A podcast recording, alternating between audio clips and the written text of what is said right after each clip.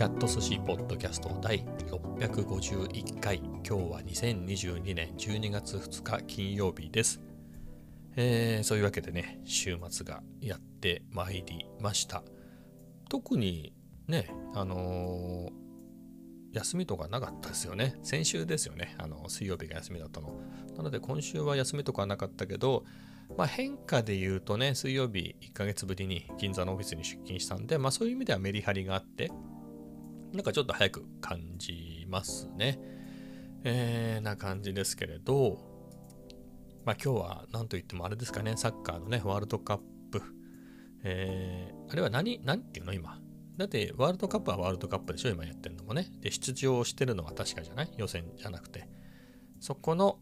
一次リーグみたいなやつなのこれ。で、これをね、次が決勝リーグっていうね、そういうことですかね。えー、みたいですが、えー、昨日はね、ポッドキャストをにじはんぐらいまで撮ってたのかな。で、その後起きてたんですね。うだうだ起きてたの。起きてて、サッカーが始まった時も起きてました。で、そのじゅうごふんぐらい前に、もうアベマでやってるよなんつってね、まあ、試合前の様子をね、放送してるリンクをが送られてきたんで、えー、それを見てね、ああ、なんか、やるんだな、みたいなね、よじからやるってのは知ってたけれど、へえと思ってね、でもあれ長いでしょ、きゅうじゅっぷんぐらいやるもんね。えー、なので、まあ、見終わる感じはないなと思って。でまあ、その後もうだうだしてるうちに、えーと、あ、見てはなかったです僕。あの始まる前に、ああこんな感じねっていうのでね、でそれは閉じちゃって、まあ、始まったら見るかもねぐらいでいたんですけど、えー、もう寝ようと思って。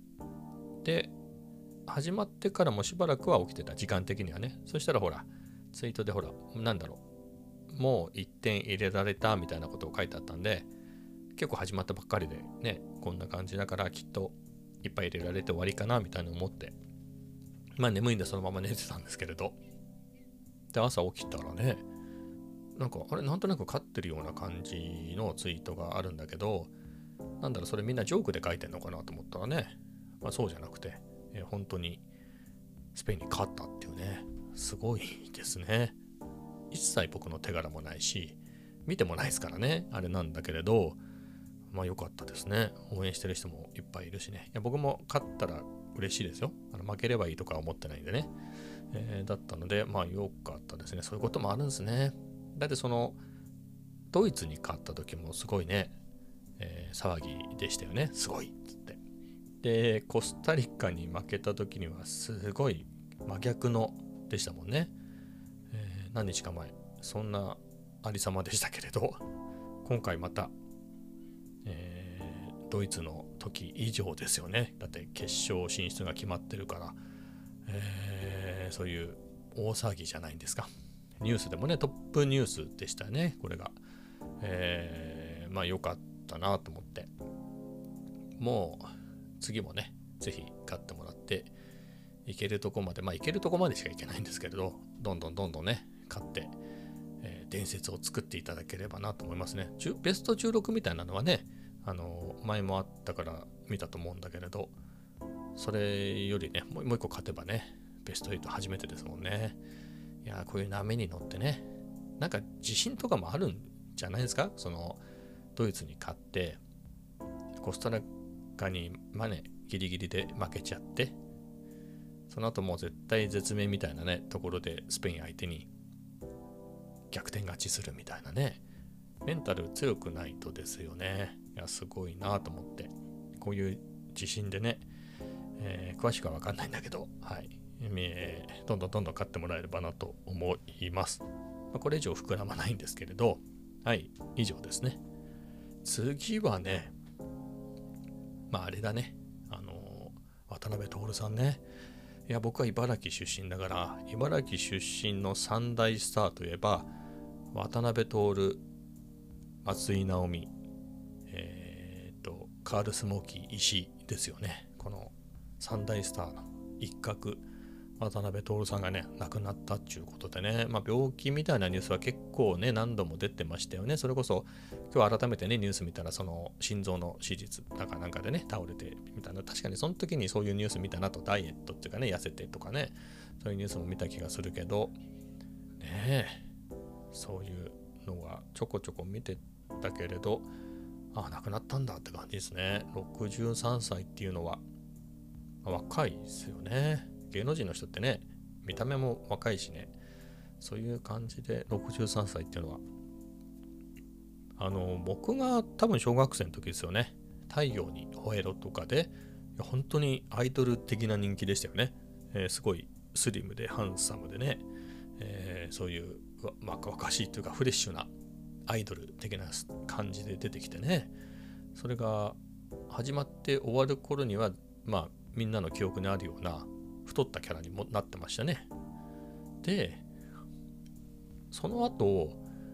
お医者さんのドラマを見てたのを覚えたんですよね。あの郁恵ちゃんね、奥さんの郁恵ちゃんと共演してるやつを見てて、あれはどれぐらい中学生か小学生の高学年か中学生ぐらいの時だったと思うんだけれど、それで見てて、なんかほら子供ってそのねドラマとそれ以外の区別もあまり分かんないじゃん。しかも東京みたいなね、その自分の住んでる田舎以外のところってみんな実現実にあるのかないのかもどっちでもいいっていうか、どっちも遠い世界だから、えー、ねバーチャルとリアルの違いもあんまりないようなね感じなんですけれど、そういう中でそういうドラマの中でね、あれ子供が見ても面白かったのよ、あのゆくえちゃんのやつね、えー、ぐらいだったので、あのドラマの後ね、えー、実際に結婚してっていうのはすごく嬉しく感じましたけどね。あ、特に郁恵ちゃんはもともとアイドルでね人気があったので、あのそれが榊原郁恵ちゃんっていうね、えー、のは分かってたんで、その役あのその見てたあの病院もののね、えー、ドラマの役とは違う郁恵ちゃんっていうのは分かってたし、渡辺徹の方もね太陽の歩道で知ってるから、そういう意味ではもちろんそのドラマの中での人たちってのは分かってるけど、まあ、それが実際にね、えー、結婚したっていうのはなんか当時は嬉しく思いましたね。まあでもそのまま、まあ、結局亡くなるまでね夫婦でいたっていうことでね、えーって感じですけどね。いやちょっと寂しいですね。だからその頃ってだから田舎でね、田舎生まれの田舎育ちで、さっきも言った通りその自分が住んでるあたり以外、東京だって行ったことありますよ。その幼稚園の遠足で上野動物園とかね。だから東京ってのがあるのも分かってるけど、それは行ったこともあるし見たこともあるけれど、そうそう年中行くわけでもないからね、うん、一人でとことこね自由に歩けるわけでもないし、なのでまああるのはあるけど、その東京っていう名前で、しかも原宿とかね、あとその今見れば、あ、ここ朝渋谷だなとかどこどこだなってのはある程度分かったりもするけれど、当時は分かんないからね、えー、どこだか全然分かんなくて、これが東京なのかみたいな感じで見てるだけだから、まあそういうところね、そういうおとぎ、まあ僕らからしたらおとぎの世界みたいなね、えー、自分が住んでない世界のね、えー、で出てるタレントさんですからね、えー、余計に遠く感じたんですけど、で僕は子供で向こうはそういうドラマに出てる人ですもんね。だって刑事っていうことは大人でしょ、当たり前だけどさ、えー、なのですごく年が離れてるように感じてたけど、じゅっことかそんぐらいなんですね。まあ、一回りぐらいか一回りぐらいの違いだから、こうなってみるとあんまり変わんないですよね。やっぱ小学生のじゅっさいとかね、それぐらいの一回りってね、向こうはにじゅうにさいとかだから、すごい大人に感じるけれど、まあ、ごじゅうちょっととろくじゅうちょっとだとね、ああまあそんなに変わんないんだなっていうのが、まあ、そういう人がね亡くなるんだなっていうのがね、まあ病気だからねあれなんだけれど、うんって感じですね。はい、とても寂しいですと。はい、そんなところですね。次の話題は、えー、いっちゃいましょうか。カフェ散歩ね。カフェ散歩はえっと、サラエボですね。今日もサラエボ。まあ、何かっていうと、あのー、目的は、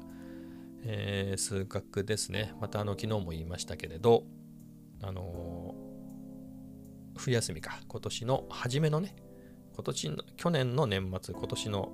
年明けにかけての年末年始休みの、特に年が明けてからに一年発起して、えー、小学校の算数からってやり直してね、高校の数にのところまで来ました。にに入ったところで止まってるんですけれど、で止まったままずっとやってなかったんで、えー、ちょっと危ういなと思って、忘れ覚えてないなと思って、これまあちょうどいいタイミングとしては、今からやればまあいっかげつあればあのねいっ週に週あの勉強したんでね、えー、今年に入ってね復習で、なのでいっかげつあったらいけんじゃない、もう一回思い出せるんじゃないのっていう、えー、と思って、よしとやり始めようってことでね、昨日からやり始めたんですけれど、ちょうどねじゅうにがつっていうことで、で今日も続きをやりたくて、で行くとねもうサラエボ行ってバーッと行ってバーッと勉強して、えー、行こうかなと思って、だからコーヒーどこで飲もうがいいやみたいな感じで、はい、それでサラエボに行きましたね。そういうの迷ってる時間ももったいないんでね。でサラエボで、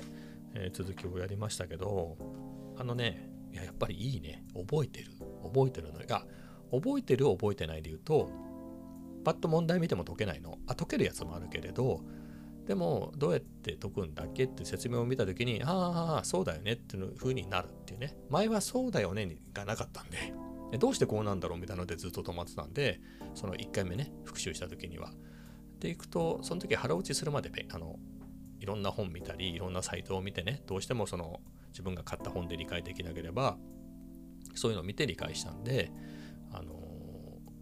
ー、ねそういうところからのそこまでやった後のもう一回の今のね復習だから、ああそうだよねみたいなところはありますね。まあ、まだ序盤っていうところはあるんですよね。だから数一の、えー、テキストってことは、その始め序盤は中学の数学のさらっとした復習だから、まあ、うん、まあそうですね。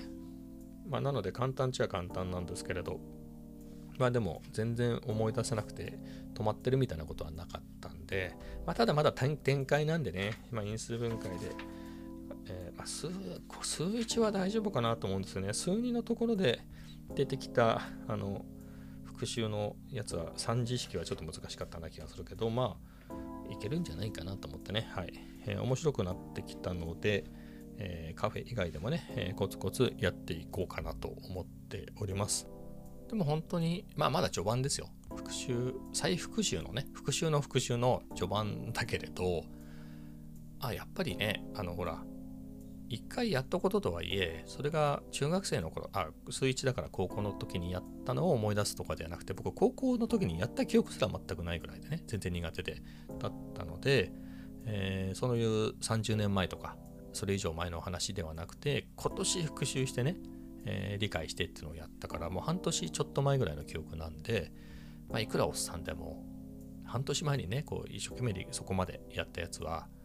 結構思い出せる、すぐ思い出せるな、ああそうそうそうっての思い出せるなと思って、だからあそこさらっとやらずにちゃんとやったのは良かったなと思いますね。はい、なのでね、えー、繰り返しになっちゃいますけど、まあ、今のところね普通に数式からいって、次が因数分解で、次が不等式でみたいなのなんじゃないの、数いちの内容になってくんじゃなかったかなと思うんだけれど、まあね早くまた図形やったりね、ああいうところも楽しみですね。三角関数っていうかそういうのあった気がするんだけどね、中学校でも三角関数ってやったけど、あ集合とかも面白かったね、えー、必要条件と十分条件とかね、もう今あんまり覚えてないけどね、もう一回復習の復習したらもうちょっと腹落ちするかなと思ってね、まあ、二次関数とか二次不等式の解き方、三角比、あれね、この辺も面白、あこの辺も面白かった記憶があるもん、うん、はいということでね、こういうのをもう一回やり直してい、えー、きたいなと思いますけど、またね加速加速って言わないか、あの後半に行くほどね、まあ向き不向きがあるんで何とも言えないけど難しくなってきますからね、えー、あれなんですが、えー、頑張ってねいきたいと思いますね。一旦は理解したはずだから、えー、やれるかなと思って、でもねこれ良かったなと思うのが、このこのあのなんだろう今年のね前半に復習した時は、あの昨日も言ったんですけど、例えばこれパートいち、えー、数と式みたいなところなんですよね、数いちの。でほら式の展開がどうしたと、展開のやり方もこうでね、えー、とちょっと長いやつは、えー、と A に代入、大文字のね A に代入して、でそれで一旦やってからみたいなね、えー、あったりとか、えー、そういうのをやったり、えーまあ、どんどんね進んでいくんですけれど、そういうののパートいちとかその辺が終わったらそのパートいちを全部やり直すとか、そういう感じであの一回さらっといくんじゃなくて、そういうそこそこの大きなパートごとに終わったら本当にこれ理解してるのかっていうのをもう一回復習してみたいな、そういうのをやってどんどんどんどん一周進んで、それでもう一回最初に戻って全部通してやるっていうのをやったんですよね。なんだけど、まあ、それぞれのパートであれこれ昨日ここみっかぐらいでそのパートをね終わらせて、みっかまえにやったのに覚えてないみたいなことがあってね、ああがっかりみたいな感じだったけれど、まあ、それから半年ちょっと経ってるから、ね、忘れててもあ忘れてたけれどちょっと解いてみてその解説見たらあああそうそうそうそうそうだよねって思い出せるっていうのがそういう意味でちょっと嬉しくなるよね。同じように忘れてたとしても、うん、だから気が楽でやっぱりあれだね、その何回も何回もやって忘れてるぐらいの時にもう一回やってみて、えー、やるとより定着するのかもしれないなと、はい、思いますね。はい、まあそんな感じで楽しくやっております。えー、で、このコツコツ系で次の話題でいくと、えっと、デュオリンゴね、スペイン語と韓国語がメインで、それを英語で勉強するって言ってる意味わかります？えー、普通、まあ一般的には英語を日本語で勉強するわけですよね。トムはジュースを飲んでいますみたいな。ね。エレンは学校に行きますみたいな。そういう日本語の文とかを英語に直すとか、それを逆にねとか、じゃあアップルというのはリンゴだよって学ぶとか、例えばこれが三単元の S だとか、えー、家庭法なんとかとかね、そういうに家庭法って日本語の言葉でしょ、単語でしょ、家庭法って、えー、みたいなことをやるんですけれど、まあ、韓国語もそうだったりしますよね。アンニョンハシムニカみたいなのがあって、こんにちはとか、えー、と、えー、ジョンテヒさんですかみたいなねとか、そういうのをやったりね、それも日本語じゃないですか。なんだけれど、えー、と当然それ英語圏の人は日本語の本でスペイン語を勉強しないし、日本語の本で韓国語を勉強しないですよね。英語の本、英語で勉強するわけですよね。えー、なのでそういう意味でね、英語でスペイン語、英語で韓国語を勉強するというのをやってますね。だからある意味えー、一石三鳥ぐらいの感じなんですけど、韓国語を勉強しつつ英語も勉あの英語も勉強して英語も勉強しつつスペイン語を勉強してる、まあ、そんな感じなんですけれど、えー、それをやってですね、まあ、スペイン語で始めたんですけど、えー、始めたのはねにせんじゅうよねんなんだけど、途中で途切れたりなんかしてね、でそこからよしここからは途切らさずに毎日続けようと思ってコツコツやり続けまして、今日ですね、えー、にせんにち連続を達成しましたね。このアプリがそういうふうにね、長続きするようにそこをすごい押してくるんですよ。あなたは何日連続やってますよと。これをもう一日伸ばしませんかと。今すぐレッスンしようみたいなことを言ってくるわけですよね。そういうあのやる気が出るように、えー、そういうのに励まされてですね、えー、頑張ってきて、にせんにちですよ。にせんにちね。はい。えー、ここまで来たなと。でやっぱコツコツねやってるのとやってないのは違いますよ。もっとめちゃくちゃやってる人もいるじゃないですか。デュオリンゴとかじゃなくて本当にもうあのスペイン語検定みたいなやつとかね、それこそ韓国語能力検定とかああいうのをしっかり受けたりとかね、えー、して、あとは学、学校にね通ったり先生についてやってみたりとか、もっともっと、えー、しっかりやってもっともっと上手くなった人はいるとは思うんですけれど、まあそれはそれでね、すごいすごい、いやほんとすごいなとは思うんだけれど、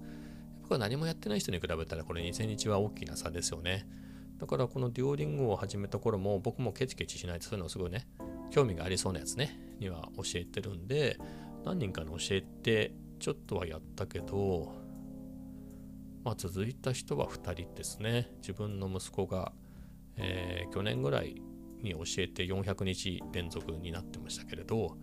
あとはそのスペイン語仲間のね、えー、さんにんいるうちのひとりの人が教えたその日にダウンロードして始めてずっとやって、今月せんにちをこう突破したっていうようなね、えー、ぐらいなんで、それ以外の人は一緒にスペイン語をやろうよなんて言ってね始めた人も十何年か前にいたんだけれど、まあ、全然やってないだろうから、ビールがセルベサとかトイレがバーニョとかそれぐらいしか分かんないんだろうなと思って、まあ、それは別に見下すとかじゃなくてね、それはそれでどうでもいいんですけれど、うんえー、まあね両輪をちまちまやってるだけとはいえやっぱりにせんにちコツコツ続けるっていうのは、えー、自信になりますね。まあ、自信とともにプレッシャーですよね。にせんにちやった割にはみたいなところはあるんだけど、もうちょっと真面目ににせんにちやってたらなみたいなところはありますけどね。でもベターダンナベターダンナッシングですよ、えー、やってないよりはマシなんでね。はいまあそんなとこでコツコツなので、一つ前の話に戻りますけど、数学もねちょっとこれ半年ちょっと空いちゃったけれど、開かないようにコツコツ、それが復習であってもいいからね、えー、やっていきたいなと思いますね。やっぱりまだね今年のうちにやり直したから、あの割とあ思い出せるなっていうことでちょっとねほっこりしてますよって話をしたけれど、うん、これがいちねんにねん経ったらねやっぱ完全に忘れちゃうかもしれないから、はいそういうわけでねちょっとコツコツ、えー、続けていこうかなとどちらもね、はい、思います。ただデュオリンゴの方はまああれはもう連続だけいけばいいやぐらいのスタンスにして、えー、他にもねテキストとか持ってるんでそっちでしっかり勉強した方がいいかなとは思ってますけどね。ただそういう本ってねちょっとうっかりすると読まなくなったりするんでね、韓国語のやつだってスペイン語のやつだってそういう時にデュオリンゴだけは続けていたっていうのはすごく助かるなと思います。はい、まあ、この話はこんなところですかね。サラエボの話に戻ると、まあ、サラエボでこれやってたんですけど、えっとアイスのカフェラテですね。今日ねお昼も食べてないんですよね。なんかケーキの残りが家にあったから、そのモンブラン、えー、賞味期限がいちにち過ぎたふつか過ぎたモンブランをお昼に食べて、まあそれでアイスカフェラテを飲んで数学を勉強してっていう感じでしたね。はいまあそんなところです。まあこの数学も何でやってるかっていうと、まあいろいろ使えますよね。例えばこの他の統計って本当はまあこれもあんまり言いたくないんだけれど、まあ言いますけど、結構ね統計とかの知識って第一じゃないですか今時って。そういう中でそういうのを薄い新書で薄っぺらい新書でそれっぽいことを言う人もいるけれど、多分その前提のこの辺の数いち数にのところって本当に分かってんのかなみたいなね、あのー、いう人も見受けられるなと思ってね、周りで見ていてもね、あのー、どうなのかなみたいなっていうのがあるんで、まあまあそれはそれとしてそれとてなんですけど、まあ例えば統計でもそうですけれど、まあ、機械学習なんかもそうですよね。微分、微分とか微分だって微分とかね、えー、ああいうのをやったりするんで、それは機械学習を何年か前に勉強した時に微分だけできるようになったんですよね。今全部忘れたけど、はい、その時ちゃんと解けるようにはなったんですけれど、えーまあ、そういうのもねできないままに機械学習言ってるだけの人とかもね、えー、いるでしょうし、まあ他の人はどうでもいいか、他の人はどうでもいいんですけれど、まあ、何かと数学ってねできた方が良いし、あのー、結構仕事でねプログラムっていうのが結構僕の場合、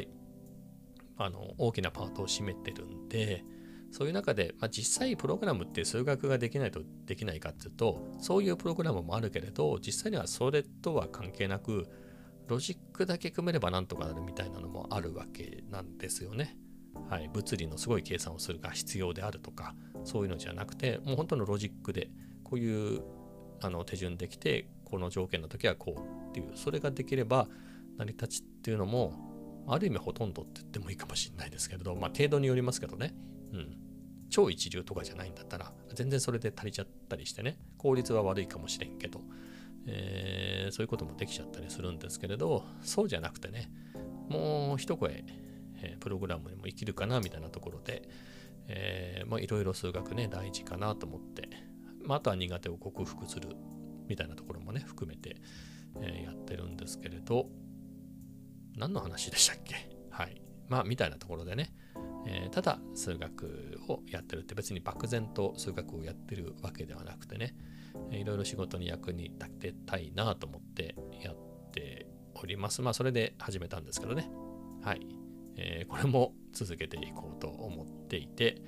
えー、ちゃんとね、えー、日々日々毎日かどうか分かんないです。あ、やるのは毎日やるけれど毎日ポッドキャストで言うか分かんないですけどね。でもこれ続いた証拠に今日はここやりましたみたいな話をしましょうかね。はい。まあそんなところですね。まあ今日はこんなところですかね。はい、そういうわけで今日はこの辺で終わりたいと思います。それではまた明日。